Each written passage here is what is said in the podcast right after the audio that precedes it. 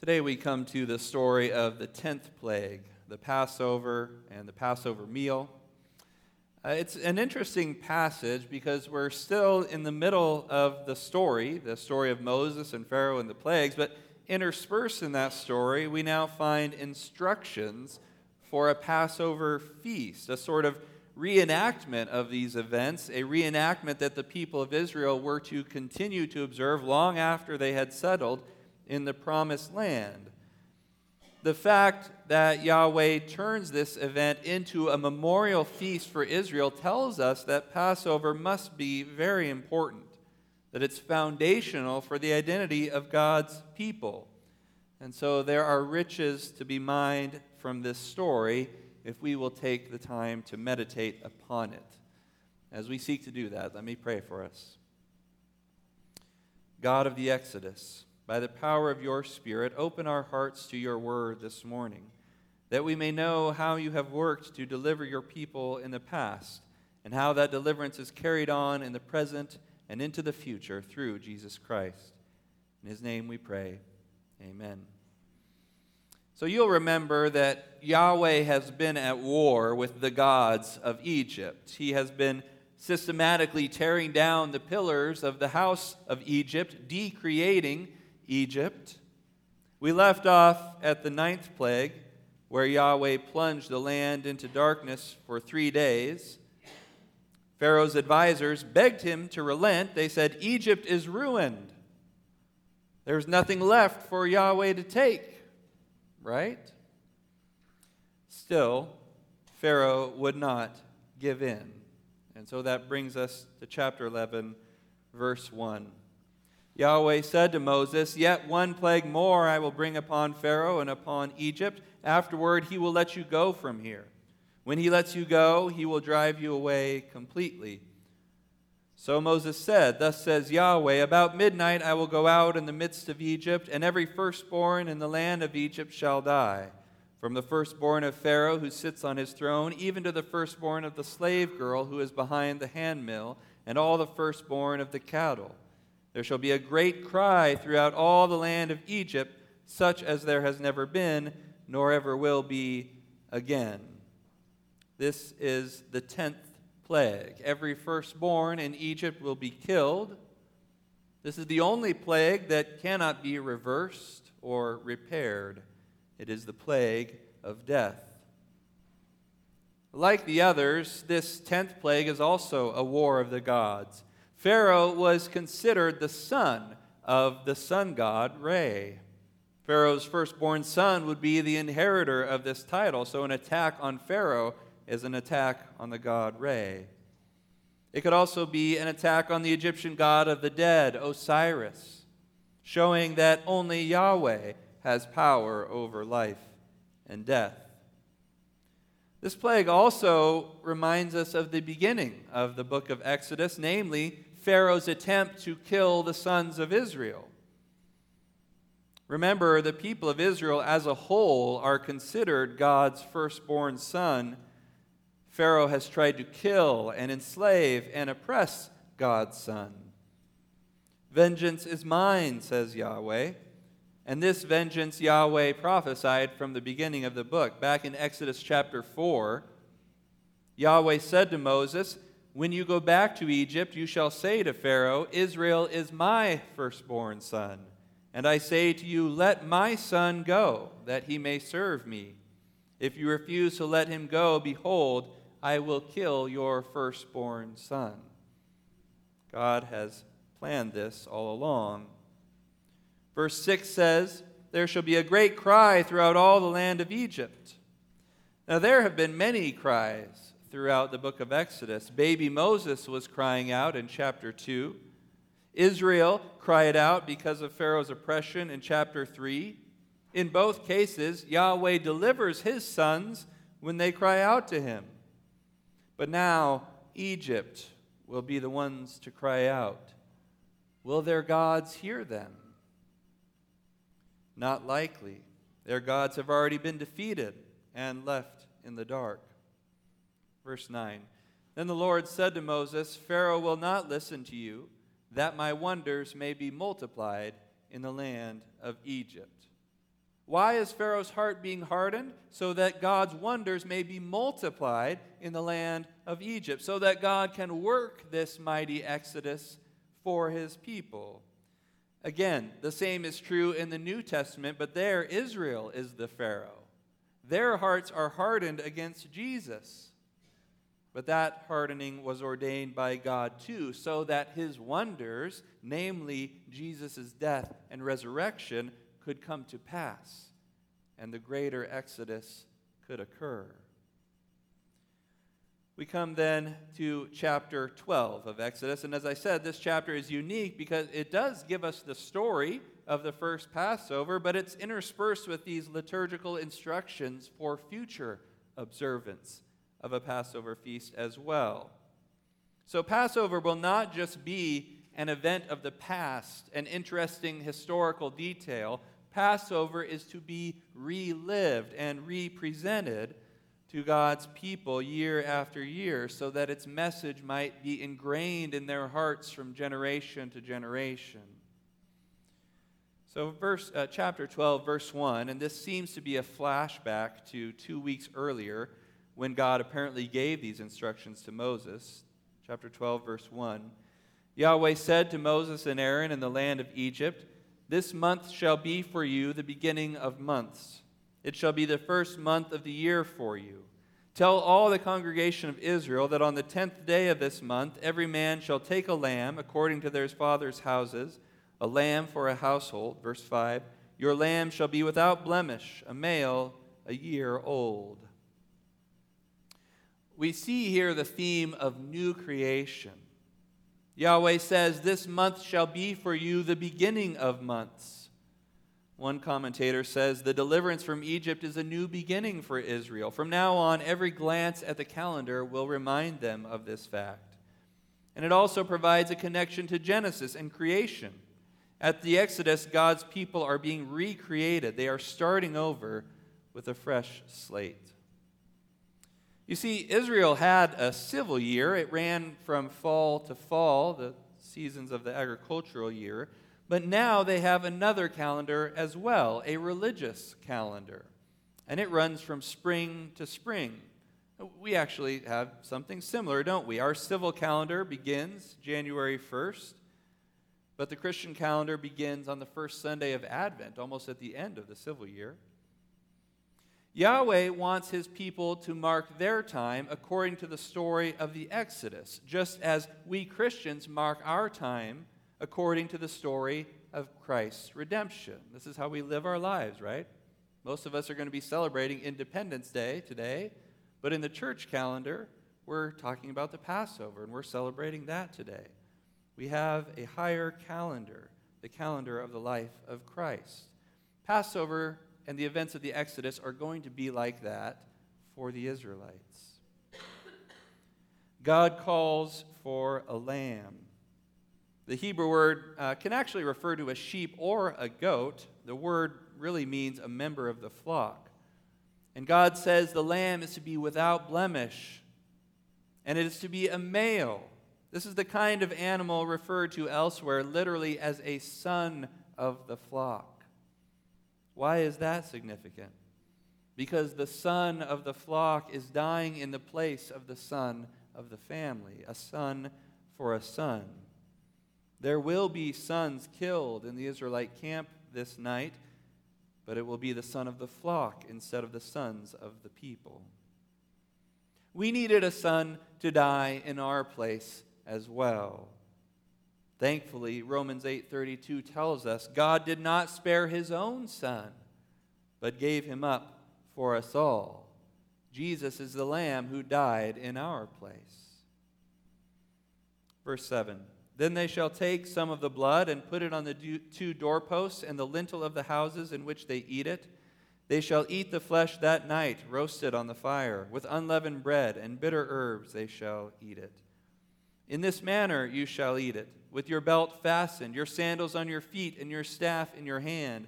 And you shall eat it in haste. It is Yahweh's Passover. For I will pass through the land of Egypt that night, and I will strike all the firstborn in the land of Egypt, both man and beast. And on all the gods of Egypt I will execute judgments. I am Yahweh.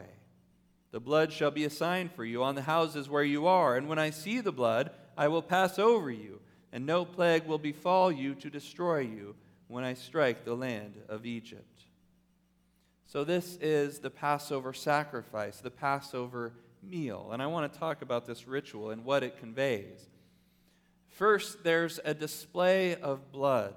And this is something that we're going to see later in many of the rituals that God will command for Israel's worship in the law.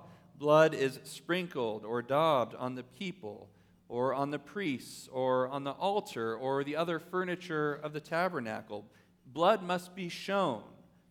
And we'll see why in a moment. In this case, the blood is displayed not on the people or on the altar, but on the doorway. And notice, it's not displayed on the wall of the house or even on the door itself, but on the frame of the door. It's on the frame of the door. It makes a bloody entrance, a bloody doorway.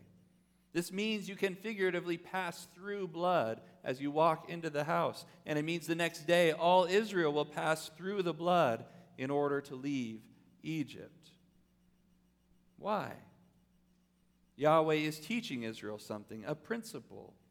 And it seems to be this blood opens doorways to new worlds, new life.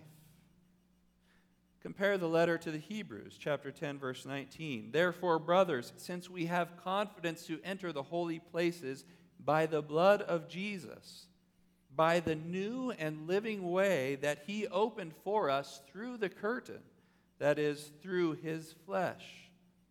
Blood opens doorways to new worlds, to new life.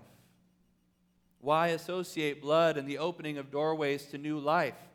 The symbolism here probably connects to birth. And I'm not trying to be graphic, all right? But we have to see through the eyes of ancient people. And they saw people and animals giving birth all the time. They knew well when a baby is born, it passes through a doorway that is often bloodied. So, this Passover doorway painted with blood, it actually symbolizes Israel being reborn. It pictures them passing from darkness to light, from death to life. They are entering into a new world with Yahweh, a new beginning, a new way of life. But why do they have to display blood at all? Uh, why do you even have to do that? Verse 13 The blood shall be a sign for you on the houses where you are, and when I see the blood, I will pass over you, and no plague will befall you to destroy you when I strike the land of Egypt. Why does the destroyer pass these houses by? Because he has come to kill sons. And when he sees that the son of the flock has already been killed, he doesn't have to go in there. The work is already finished. Note that the display of blood then makes this house a sanctuary, a safe place. The display of blood creates a sanctuary. For us, these things are fulfilled in Christ. The blood of Christ has been displayed on the cross. God sees that the Son has already died. Therefore, he passes by, and we are saved from the death we deserve. It also means that Jesus has become the sanctuary. Jesus is the house painted with blood. Just as the Israelites had to hide themselves in the bloodied house, we have to hide ourselves in Christ if we are to be delivered from death. Now, we have to always remember that Passover is a meal. It's not just a sacrifice where an animal is killed, it's a meal, just like all the sacrifices in the Old Covenant. The lamb whose blood is displayed on the doorpost is also the meal that is being enjoyed inside the house. And God always gives his people meals to seal his covenant to them. And that's why our Lord gave us a meal for the new covenant he brought us. He gave us the Lord's Supper, which we will celebrate this morning. The Lord's Supper is much more than Passover, and it is the fulfillment of all the Old Covenant meals as well. But if we understand the meaning of Passover, we will better understand the meaning of the Lord's Supper too. You see, we too must display the blood. when the Apostle Paul is teaching about the Lord's Supper, he says in 1 Corinthians 11, verse 26 For as often as you eat this bread and drink the cup, you proclaim the Lord's death until he comes. When you eat and drink, you proclaim the Lord's death. Now, notice it's not our words that proclaim, but the act of eating and drinking that proclaims. It is a visible proclamation, it is a showing, it is a display. It means that when we eat and drink the Lord's Supper, we are showing God that the Son was killed for us. Just as the blood on Israel's doorpost said, Look, the lamb has been slain, the son of the flock has already been killed here. You do not need to destroy.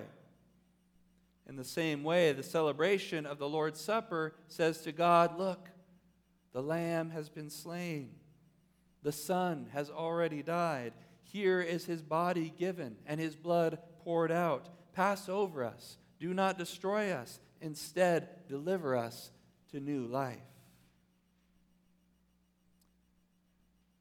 We're jumping back uh, to verse 8 now. The lamb was not the only course of the meal. There was unleavened bread, and we'll see the meaning of that in just a moment. There were also bitter herbs. We're not told what this means, but this is the same word used to describe the bitter service required of the Hebrews in Exodus 1:14. So this bread could be a reminder of the bitter labor that they had to eat in Egypt.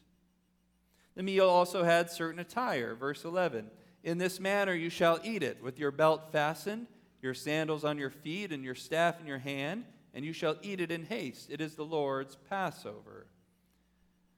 Now, this is the only time that they would eat the Passover this way. The subsequent yearly celebration of Passover would look a little different, obviously. Uh, Jesus and his disciples are reclining and relaxing when they eat Passover. And in case you thought I was making all this up, we see the War of the Gods theme made explicit in this chapter. Verse 12 I will pass through the land of Egypt that night, and I will strike all the firstborn in the land of Egypt, both man and beast, and on all the gods of Egypt I will execute judgments. Yahweh is at war with the gods of Egypt. Then he says, verse 14, This day shall be for you a memorial day and you shall keep it as a feast to Yahweh throughout your generations, as a statute forever. You shall keep it as a feast. We talked about memorials uh, two weeks ago when God told Moses that Yahweh was his memorial name. And remember, we said memorials do remind us, but they also remind God. Not that he has forgotten something, but memorials call him to act.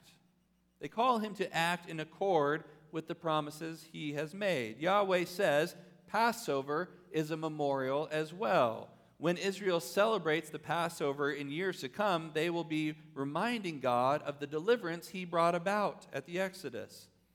But they will be asking him to continue that, to continue to be faithful to that covenant, to continue to pass over them, to continue to deliver them from their enemies, as he had done at the first Passover. It is a memorial meal. Again, the Lord's Supper is the fulfillment of this. Jesus says of the bread and cup, This is my memorial.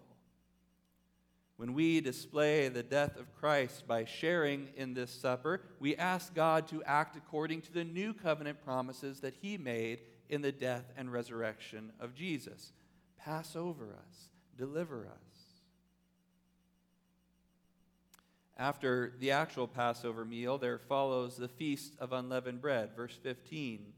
Seven days you shall eat unleavened bread. On the first day you shall remove leaven out of your houses.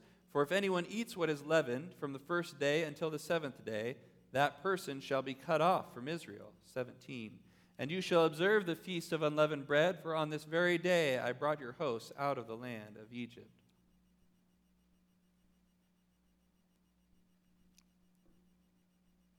What's the meaning of this feast of unleavened bread? It's not a new diet that God has given his people. There's nothing wrong or sinful with leaven itself. After all, Israel will be eating leavened bread the rest of the year. No, it's a symbolic restriction. What does it symbolize? They didn't have yeast packets in the ancient world. Couldn't go to Hy-Vee and buy yeast, right? So leavened bread was made using starter dough, like a sourdough.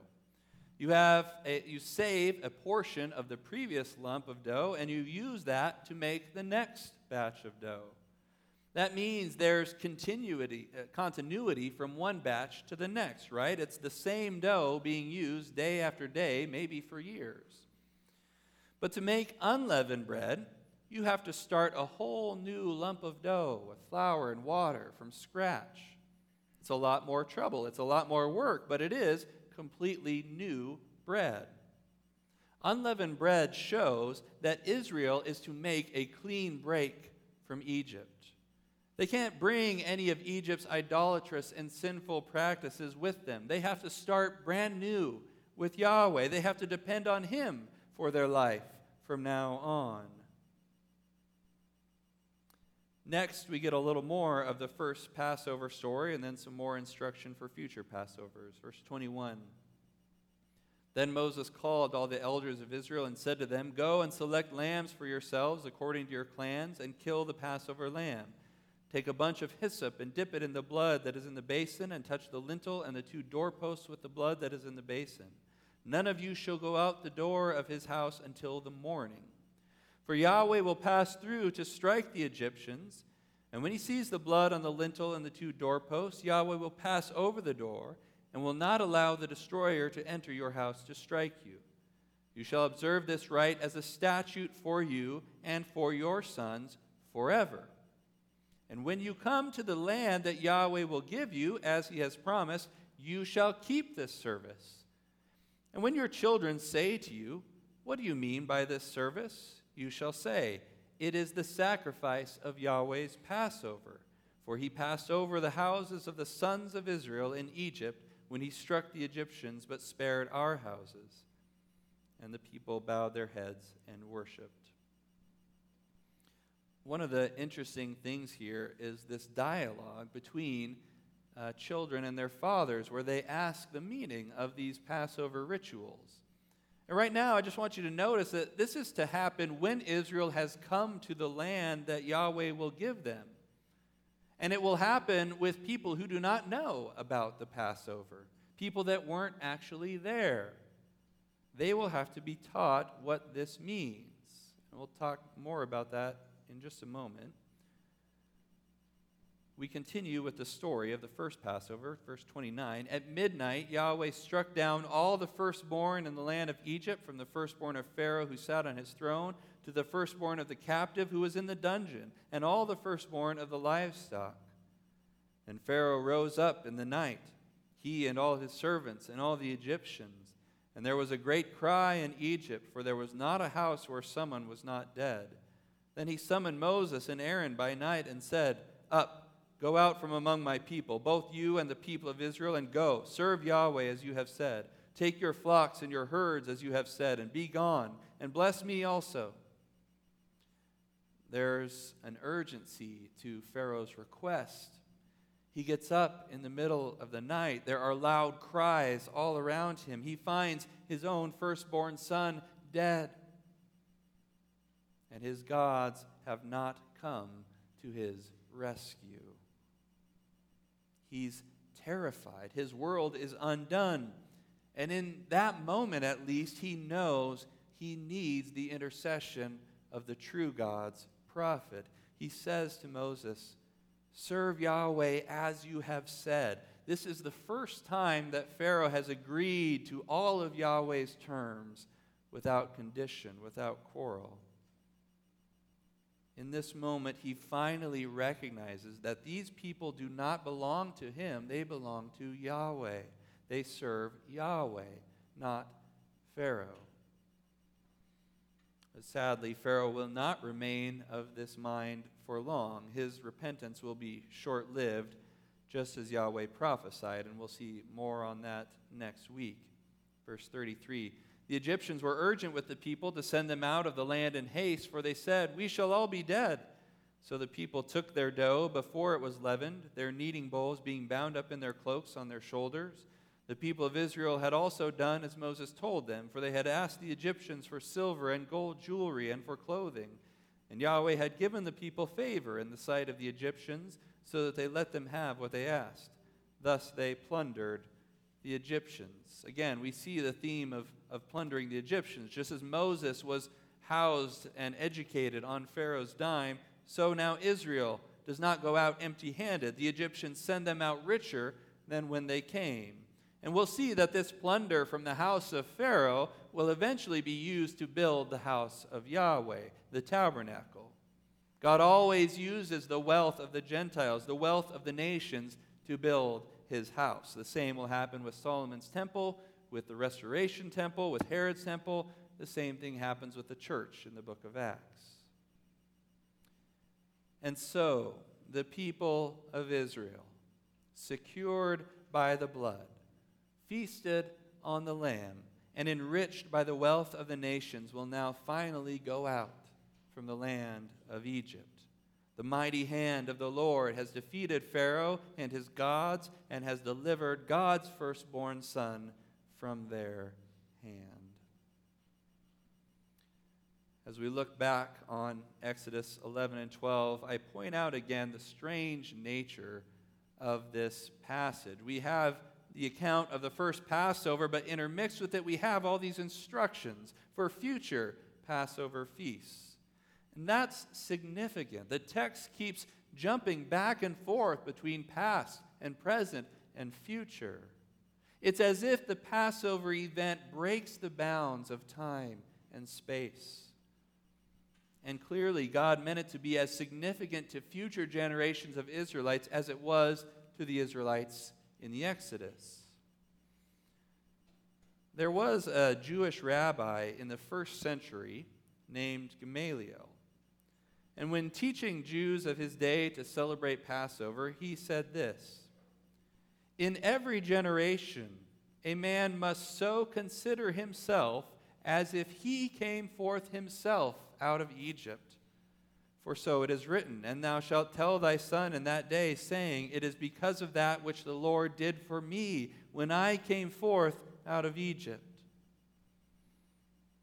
According to Rabbi Gamaliel, a Jewish man who lived a thousand years after the Exodus had to tell his son, This is what the Lord did for me when I came forth out of Egypt.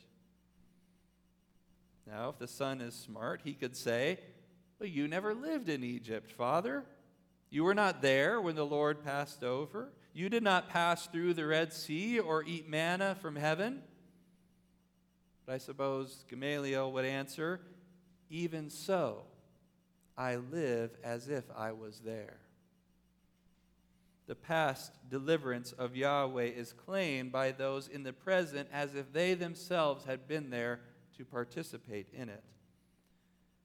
What's really interesting is that this Rabbi Gamaliel would have been a contemporary with Jesus and the Apostle Paul. It's even possible that he was the Gamaliel that educated Paul in his youth. Paul mentions that name when he talks about his upbringing in Judaism.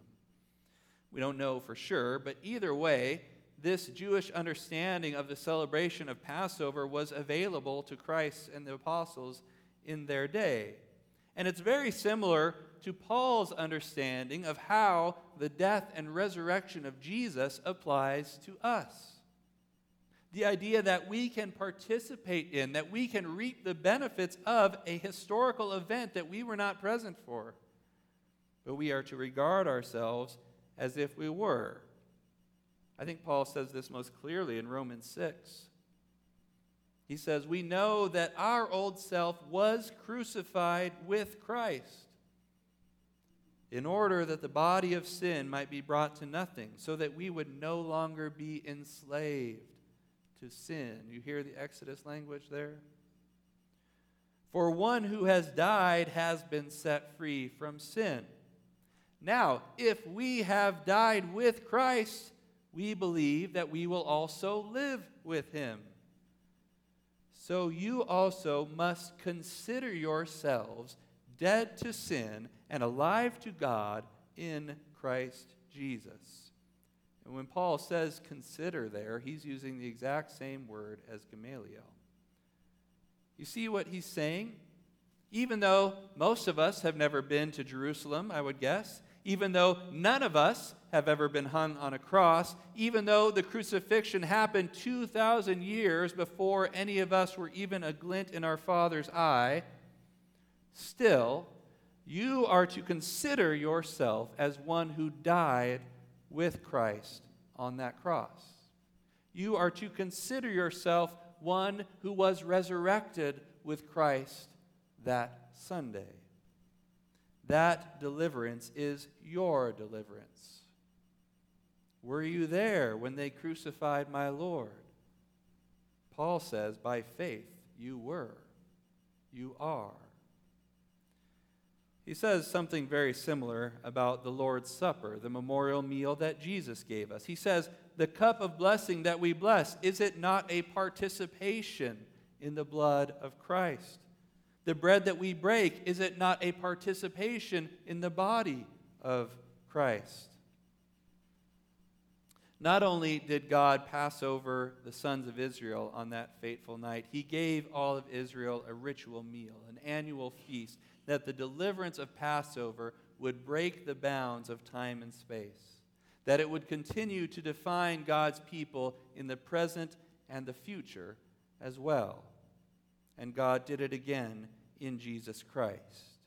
He worked in Christ a new and greater exodus, freeing his people from bondage to sin and death. He did this in Jerusalem 2,000 years ago. But he gave us a ritual meal the body and blood of the Son of Man, of his beloved Son. He gave us this meal so that when we eat it in 2021, we can trust that we died and rose with Christ in 33 AD. So, brothers and sisters in Christ, let us celebrate the feast. Let us paint the doorposts and lintels of our hearts with the blood of the Lamb who was slain. Christ our Passover, Christ our sanctuary, Christ our Exodus. And let us consider ourselves delivered by the mighty hand of the Lord. Let us pray. Lamb of God, you take away the sin of the world. Have mercy on us. Cover us with your blood, that the destroyer would pass by. Bring us forth reborn in you. Deliver us into your new world, into your kingdom. Make us to abide in you, celebrating this meal before you forever. Amen.